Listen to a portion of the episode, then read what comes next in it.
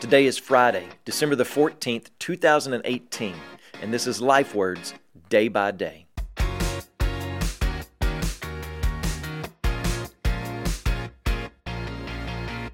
What would you say is one of your life's greatest pursuits? If we don't take time to think about this, to plan our lives around pursuits, then what usually happens is that life just kind of drifts. We drift in our jobs with no real aim or purpose. We drift in our relationships. We drift from one week to the next, one season to the next, with no real advancement, growth, or change in our lives. So I think it's important to have goals and bucket lists and pursuits. They give us something for which to wake up, they keep us going. So, do you have a pursuit? And if you do, what are you doing to reach it? Are you planning and studying and saving and sacrificing and working and training? What are you doing to actually pursue. Pursue is an action word, it's movement, it's energy being exerted. And does God give us any direction in His Word as to what are worthy pursuits, what are primary and essential pursuits? Well, part of the Christmas story, one little scene in it shows us what is worthy of pursuing, or rather, who is worthy of pursuing. Matthew chapter 2, verses 1 through 3. Now, after Jesus was born in Bethlehem of Judea, in the days of Herod the king, behold, wise men from the east came to Jerusalem, saying, Where is he who has been born King of the Jews? For we saw his star when it rose, and have come to worship him. Matthew is the only one to record for us this story of the Magi.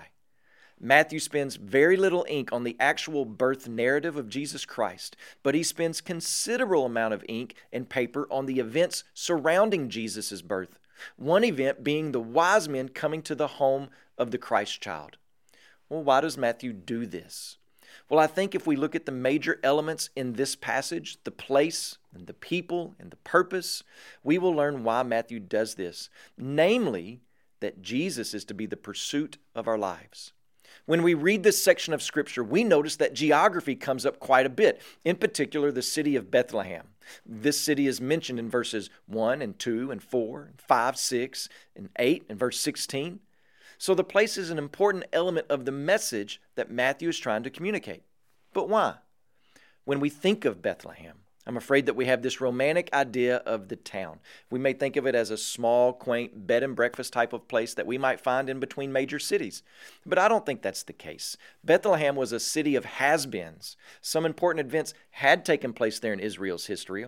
Rachel had given birth to Benjamin. Ruth met and married Boaz in Bethlehem. David was born and anointed king in Bethlehem. But that was a thousand years ago from the time of our text. Nothing great had happened since then. The city of bread had grown stale and moldy. It was not a romantic place. We have a romantic idea of the manger scene with Mary lying there, cuddling the quiet, sleeping baby Jesus with lambs and cows poking their heads around their stalls, serenely looking on with a gaze as if to say, Surely this baby is the Christ.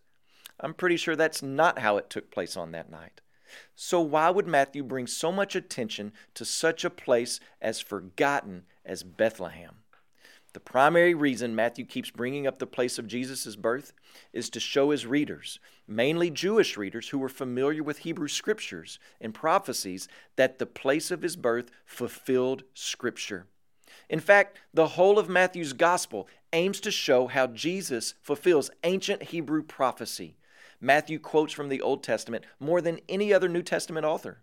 In this gospel, he says 13 times this took place to fulfill the scripture and all of them but one referred directly to Jesus.